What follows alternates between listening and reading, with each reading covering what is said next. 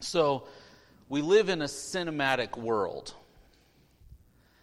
And the, in that cinematic world, the concept or the idea or the plot in many movies has been the idea of someone from beyond our world coming to earth.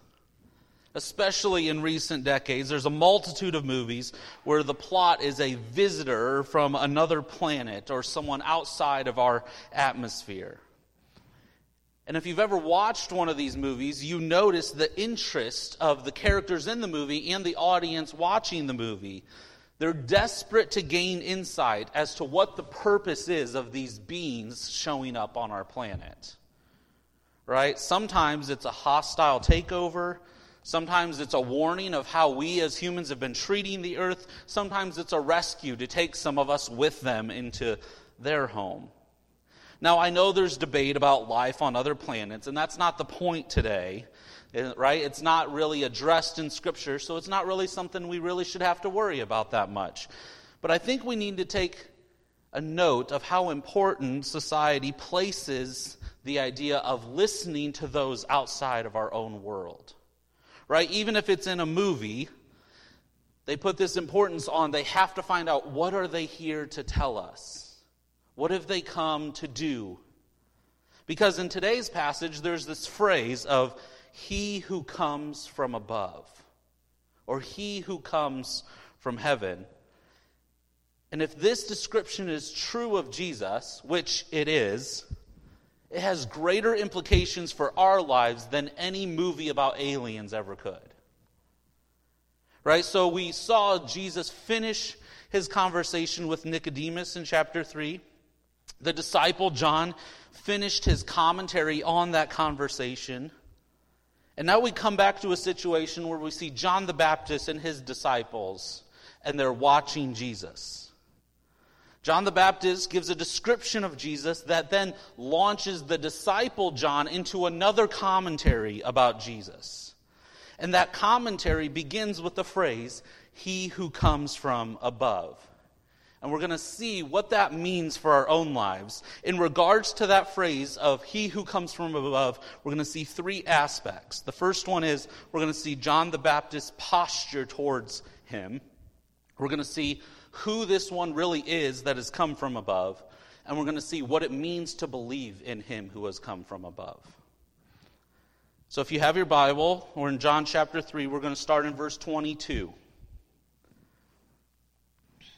John chapter 3, starting in verse 22. It says this After this, Jesus and his disciples went into the Judean countryside, and he remained there with them and was baptizing.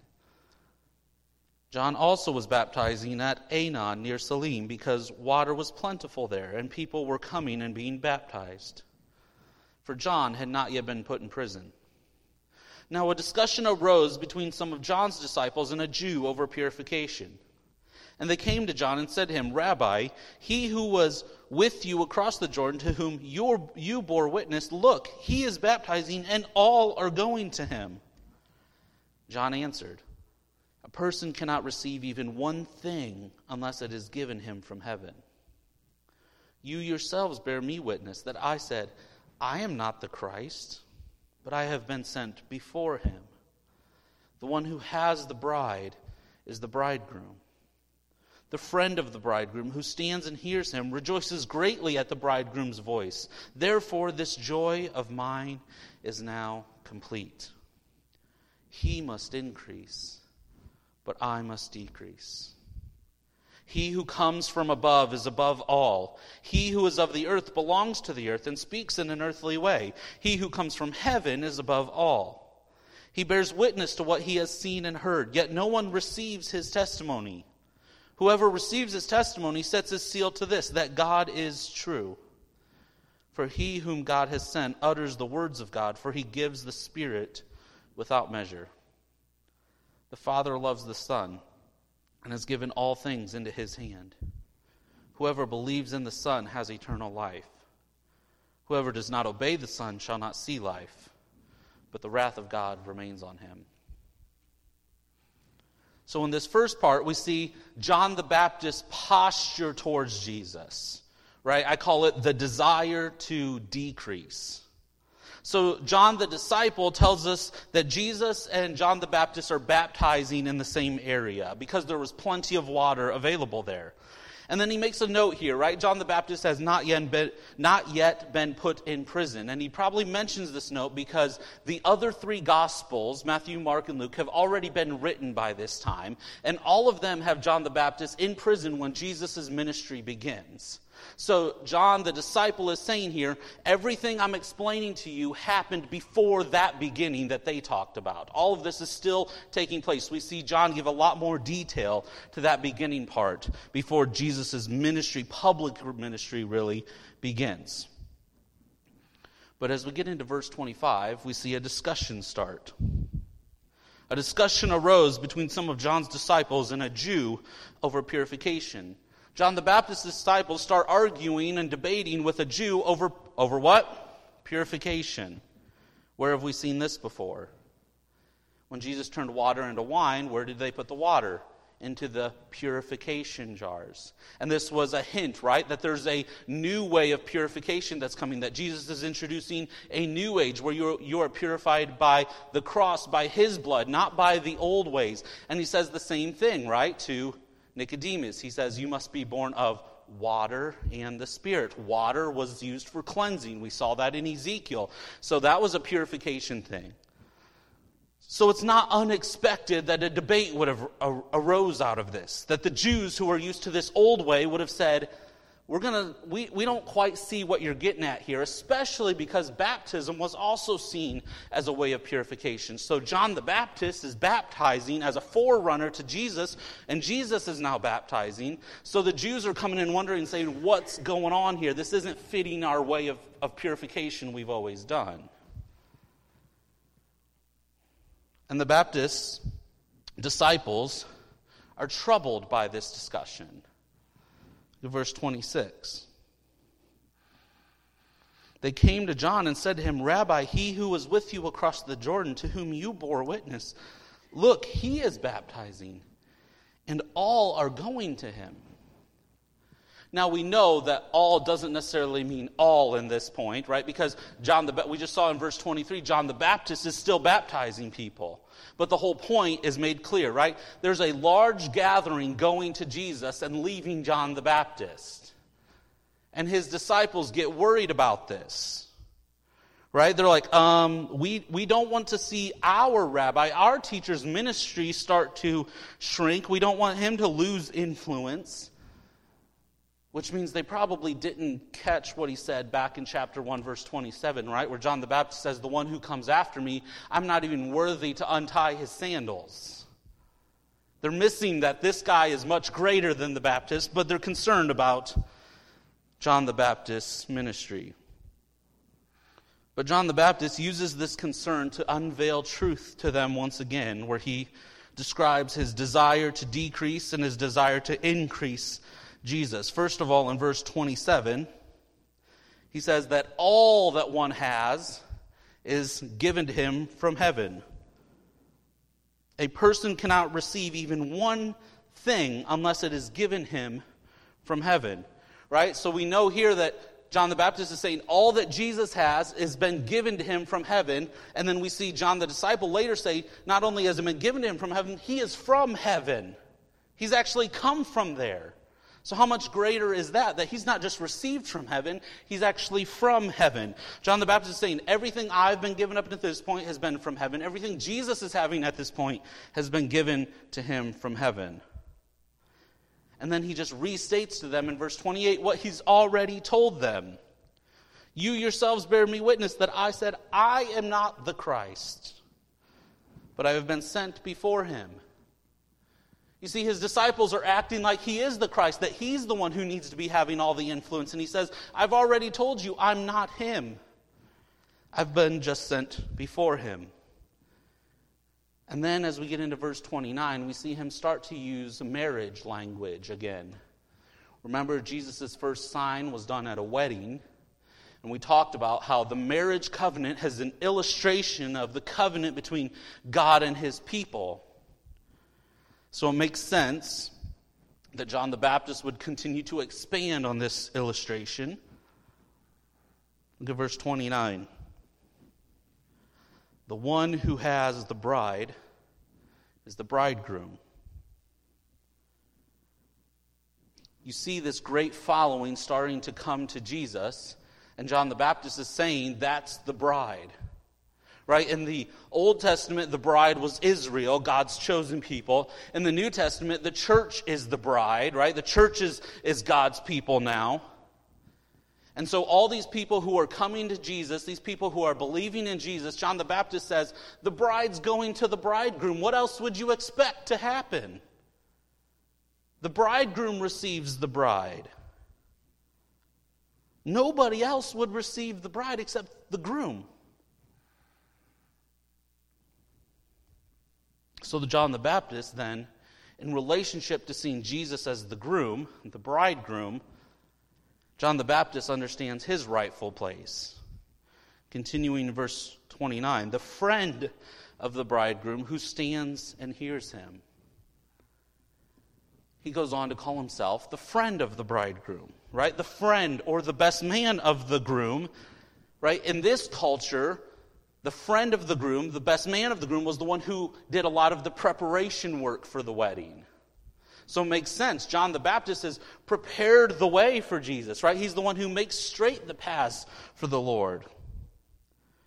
And now he stands and he hears the voice of the groom and he sees the bride going to the groom. And he doesn't respond with the jealousy his disciples want him to respond with. He doesn't say, I want the bride for myself. He doesn't even say, please just let me keep a piece of the bride. Instead, look at how he responds. The friend of the bridegroom who stands and hears him rejoices greatly at the bridegroom's voice. Therefore, this joy of mine is now complete.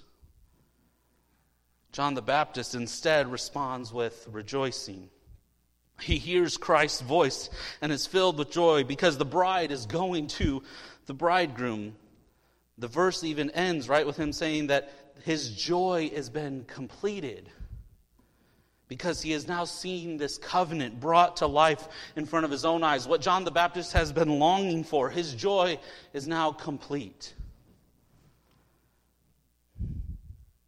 I don't know who you all chose as your maid of honor or best man or whoever it was in your, standing beside you at your wedding, but I struggled with this decision, right? Because we all want someone who's going to respond like this.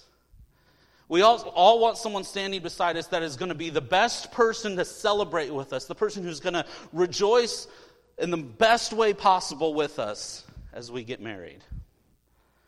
So I wrestled with it. I chose some some friends from college to stand up with me, some friends from childhood. I even had my biological brothers stand next to my best man, but I had to figure out who was the person that would rejoice the most with me. And I chose my dad. Not because it was a sweet moment, though it was, but I chose my dad because there's nobody else in this world that knows me like he does. There's nobody else that would have seen me at my utmost highs and my very lows and seen every aspect of my life. And on top of that, not only did he know me fully, but he loved my wife fully. As our relationship had begun to grow, it was clear that he loved my wife. So I knew upon asking him to stand beside me, there was going to be no joy, no one who could rejoice in the way that my dad could as I made my covenant with Lydia. It's the same here with John the Baptist. He doesn't want Jesus' place. He says, My joy is complete to watch the bride go to the groom. So much was this his, this his desire that he ends his conversation, he ends this quote with this beautiful statement in verse 30 his posture towards Jesus. He must increase, but I must decrease. Notice the word must. John the Baptist isn't saying it's a good idea to increase Jesus. He's saying this is absolutely necessary in my life. In order for me, as John the Baptist, to align myself with God's will at this point in my life, it is absolutely necessary to lessen myself and make more of Jesus. And it's the same posture for all believers that have ever come after him less of me, more of him. So, brothers and sisters, your life posture as a Christian has to be, it must be, less of you, more of him. This goes contrary to every aspect of your sinful flesh. The old you promotes the exact opposite every day when you wake up. The old you says, More of me, only him if necessary. And we forget how subtle this mentality can slip into our lives. For example, when you have a rough day and you come home and things are not as you wish they would be, right? The house isn't clean, dinner isn't done, kids aren't behaving, whatever it is, and you respond with, After all I do, this is what I get. Who's being increased in that situation? You are. Where is Christ? He's not being increased. One could even argue he's nowhere to be found in that quote. Or when you get a phone call when you walked in the door after having a long day, or maybe it's your only day off that week, and somebody calls you and asks for help, and you respond with, How dare they interrupt my day? Whose day? Yours? Where is Christ being displayed in all of that? Where is Christ being increased in all of that? Brothers and sisters, it is a daily war to live out this posture of decreasing self. But if you understand who Jesus truly is, you will respond like John the Baptist did. Not only will you decrease yourself, you will do so with complete joy. And that's where John the disciple goes next.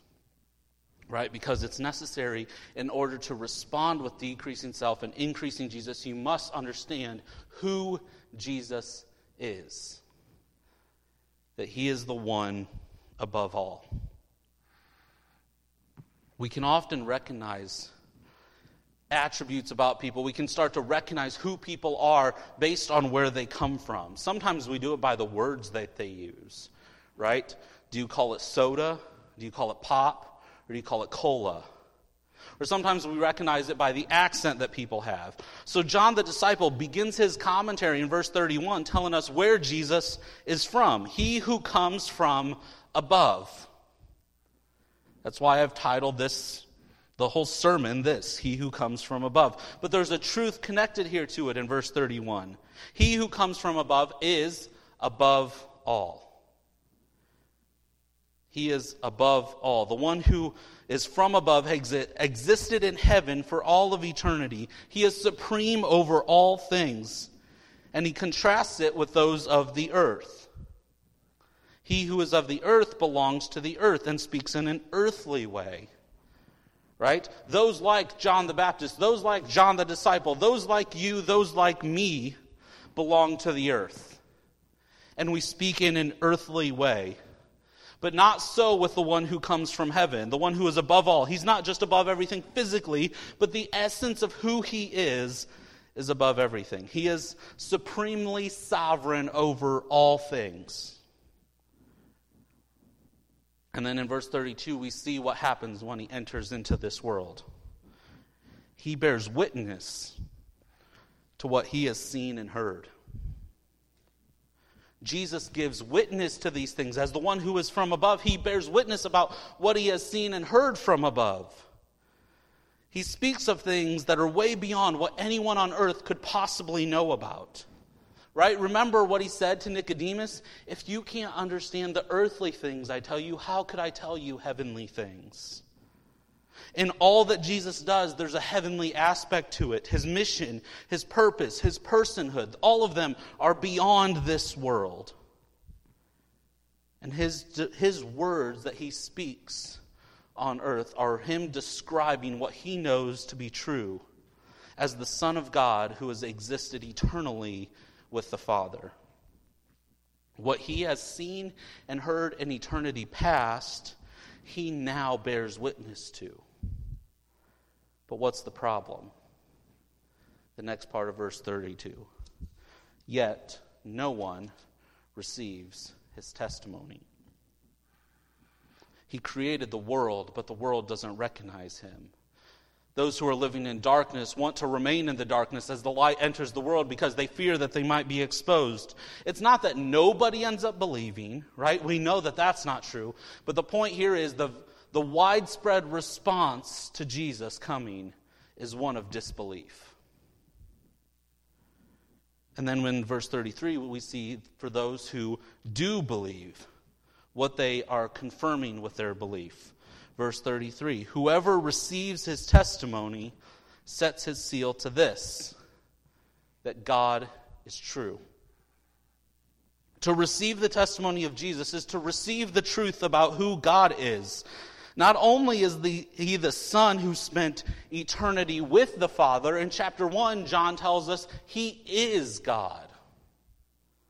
The Son perfectly displays the Father. The glory of the Father is revealed perfectly in the Son. So when you hear the Son and you receive the testimony of what the Son has seen and heard, you are setting your seal on the fact that this is God speaking. That all that is being said is truth. And John offers some clarity to this in the next verse. For he whom God has sent utters the words of God. Jesus' words are equal to God's words. To receive Jesus' words is to believe God's words. And then he offers one more clarifying statement For he gives the Spirit without measure. The Father gives the Son the Spirit without any measure, without any limits. Up until this point in history, this has never happened before. The Spirit had been given to people, but it was always given with measure, with limits, for them to fulfill the task that they had been appointed to. Just take David, for example, right? David was anointed to be the next king after Saul, and the Spirit of the Lord came upon him, and David has all sorts of success. And we certainly can see that success in light of the fact that the Spirit was upon him. But he didn't have unlimited access to the Spirit. Praise the Lord for that because it would have been quite problematic giving David's record with even limited access to the Spirit.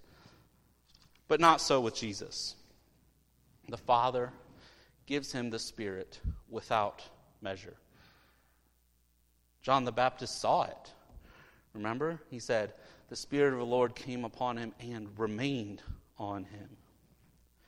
This is the fulfillment of all these Old Testament passages about the Spirit coming upon the Lord's servant, coming upon the Messiah. Let's just take one of them, for example Isaiah chapter 61, verse 1. The Spirit of the Lord God is upon me, because the Lord has anointed me to bring good news to the poor.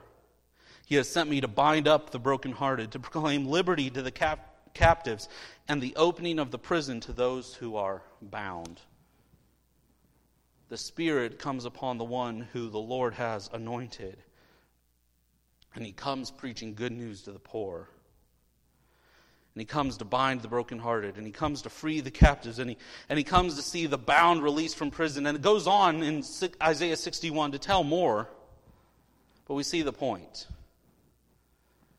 when it says that God the Father has given the Son the Spirit without measure, it's saying Jesus is like any other that has come before him. He has come from heaven. He is above all. He speaks God's words. He's seen and heard it all. And if that's not enough for you, there's one final statement given about the Son and the Father. Verse 35. The Father loves the Son and has given all things into his hand. Father loves the Son, and in that love, he gives all things into the hands of the Son. Before Jesus was above all, now all things are in his hands. It's not just he's supreme in who he is, now he has authority over all things. There's not a single moment in all of creation that happens apart from the hands of Jesus. All of it is his. Right? Like when you receive a family heirloom and it's placed in your hands. At that point, you can do as you please with it. So, when all things are handed into the hands of the Son, Jesus can do anything he pleases. Brothers and sisters, your desire for Jesus to increase is directly attached to your understanding of who Jesus is. When you make decisions in life to increase yourself and put Jesus off to the side, it's because you've forgotten, forgotten who Jesus is. It doesn't mean you can't articulate the virgin birth or that he died on the cross or his resurrection. But what I mean is your heart and your life are functioning in a way that has forgotten him. There's a difference between you being able to mentally rattle off a bunch of words that you know to be true about Jesus and actually what your heart believes in your daily life. Take, for example, if you've ever been betrayed by a friend, all of us probably have. You mentally thought that person was a friend, but their actions functioned otherwise. So now your heart is left with the dilemma of what is true. Is this a friend that just messed up? Or is this someone who never was a friend and I was duped the entire time? It's the same. The way you understand Jesus has a direct correlation to how you function in life. So if someone hurts you and you choose bitterness rather than forgiveness, who are you saying Jesus is in that moment? If you choose bitterness rather than forgiveness, you're missing, you're forgetting that Jesus saved you. You're forgetting that He has forgiven you for far worse than what that person did to you. You're forgetting that you can't even pray the Lord's Prayer in that moment. Father, forgive us as we forgive those who trespass against us. You might claim to follow Him, but in that moment, at least, you've forgotten who He is. Or if you're the type of person that feels like you need control, you have to know exactly how today's going to look. You have to know exactly where people are going to be. You have to know exactly what time everything's going to happen. At that point, you've put yourself in Jesus' spot in this passage. You've said, I have to be above all. All things have to be in my hands. I have to know exactly everything at every moment. But it's not true. Jesus reigns. Jesus is the one who's sovereign. And I promise you, Jesus will flatten any attempt of control you try to get. It's only in light of the greatness of who Jesus is that you will have a posture with the desire to decrease yourself and a posture to increase Him. Because your belief about who Jesus is fuels your obedience to Him. Which leads us to our last point what it really means to believe in Him who is from above. Your belief kindles obedience. Right? Now, this concept of belief has shown up throughout the gospel up until this point. We've seen it, especially in connection to eternal life. And it's going to continue. It's a theme throughout the whole book. We even saw at the very beginning, right? All the way in chapter 20 at the end of the gospel, John the disciple says, I've written all these things that you might believe that Jesus is the Son of God. That's the whole point of the book. But at the end of this passage, we see a partnership with belief and eternal life with something else that we haven't seen show up so explicitly, at least yet. Verse 36 Whoever believes in the Son has eternal life right? This is the familiar part believe and eternal life. And it's not that those who don't believe don't continue on forever, it's just that their eternal life is not one of paradise. Right? It's not that these people cease to exist. All have everlasting life, but one has eternal life, paradise, and one has a condemned life. And so we see that eternal life is for those who believe. Eternal life is received now. Though it has future implications, it's the fact that a new life is offered to you in this very moment. But it's the next part of the verse that's kind of new to us.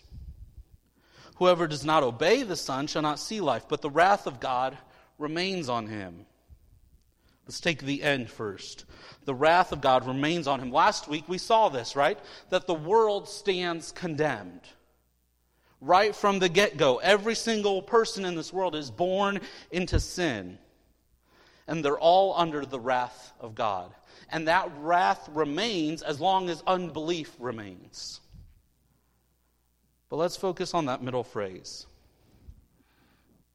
Whoever does not obey the Son shall not see life. We could probably infer from this that the opposite is true, right? Whoever does obey will see life. So now we see a connection being made. First, we have the familiar connection, belief and life. Now we have another one, obedience and life. John is switching words on us here. He's telling us that belief and obedience are two sides to the same coin. That receiving Jesus' testimony, believing in the Son, and obeying the Son are all interwoven together with each other. You see, Christians have hesitated on the idea of obedience in recent years. It's because we fear that we're going to undercut Paul, the apostle's message.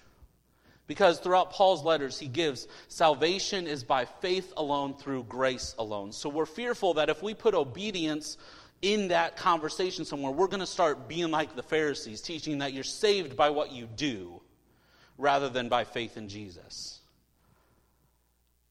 And so we end up making obedience an optional part of the Christian life, thinking, well, I believe in Jesus, and I'll try to obey when I can. I'll try to obey when it's convenient, or I'll try to obey once a week, or whatever it may be. But Jesus and the rest of Scripture never see obedience in that way. Obedience is always an indispensable part to the Christian life. It's just not your means of salvation. So I think we need to re elevate obedience. Not that you were saved by your obedience, but we need to place an emphasis on it like Jesus and the disciples saw. Because there's a direct correlation between believing who Jesus is and obeying Jesus. Let's take a, an example from our current culture. Right now, we have a mask mandate, right? When you see someone in the store not wearing one, do you think they believe in the mandate? No. Disobedience is a sign of what? Disbelief.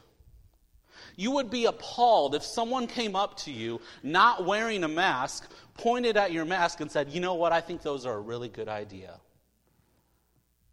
right? Uh, regardless of where you stand on the issue of masks and everything going on, the point is people disobey when they don't believe. You would laugh at the thought of somebody saying, That's a great idea, but I'm not going to wear, wear one. Brothers and sisters, your belief in who Jesus is and what he has done must kindle obedience. If you claim him as Lord and Savior, but you have no attempt in your life to look like him, you have to question what kind of belief you really have. Obedience is daily, moment by moment decisions to lessen yourself and increase Jesus. And obedience pertains to all parts of Scripture, even the verses you don't like. It means you choose to love your enemies those who are harshest towards you, those who bother you the most. Obedience means you sacrificially love your spouse by doing the laundry or doing the dishes instead of plopping down on the couch for the night. Obedience means not neglecting to meet with your brothers and sisters here on Sunday morning just because you had an exhausting week. Obedience means abiding in the Bible and prayer, even if you don't like to read and even if you get jittery at the thought of silence before God. Obedience means sharing the gospel with those people around you who don't believe, even if it makes you feel awkward or if they make fun of you. And you obey in all of this because it's more important to you that Jesus increases and you decrease. You trust that displaying Jesus is better than getting revenge on your enemies. That Jesus is better than resting on the couch. That Jesus is better than sleeping in on Sunday. That Jesus is better than having friends or coworkers think you're not weird. If you believe the truth about who Jesus is, it has to kindle obedience. So, my question for you this morning is Who is Jesus? This is the question you have to ask yourself because it profoundly changes how the rest of your life functions, or at least it should affect how the rest of your life functions. Is Jesus the one from heaven who is above all? Is he the one who has speak of what he has seen and, and heard in relationship to the Father? Does he speak the very words of God himself? Has he been given the Spirit without measure? Has all things been placed in his hands by his Father who loves him? If all of this is true, which it is, then your belief, your trust, and your commitment in Jesus is much more than mental assertions. It's a life of obedience to all that he says. It's a life that wants to look like Jesus rather than fulfill your selfish requests. So I invite you this morning to not just say the words of John the Baptist, but to let these words define your life. Jesus died. Jesus took your wrath and he was raised so that you would die to your old self, that Christ might live in you, that you might have new life.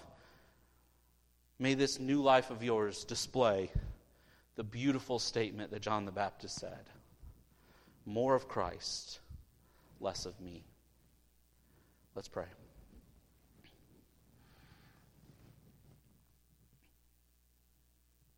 Father, may our hearts function in such a way that we actually live out what we say we believe about Jesus. May it be the cry of our heart that every day when we wake up, we want Jesus to be increased and we want ourselves to be decreased. May every time we're faced with an emotion or, or, or a temptation to do something that would increase ourselves or our agenda, may we, may we be faced with this passage that Christ must increase, that we must decrease. May we then make decisions by the power of your Spirit that are honoring to you, that are pleasing to you, decisions where we say, No, not increasing myself here, but I'm going to increase Jesus. I'm going to lessen myself and make more of Him. I'm going to do everything I possibly can to try to make sure Jesus is being displayed, to make sure Jesus is being given glory in this situation. Father, may that be our hearts, not just this week, but may we have our entire lives defined by these words. That in understanding who Jesus is, that He's above all, that He's told us what He has seen and heard in relationship with you. And as we trust in Him, may our hearts, our lives, our words, our minds be conformed to this truth more of Him, less of us. And we ask all of this in His precious name. Amen.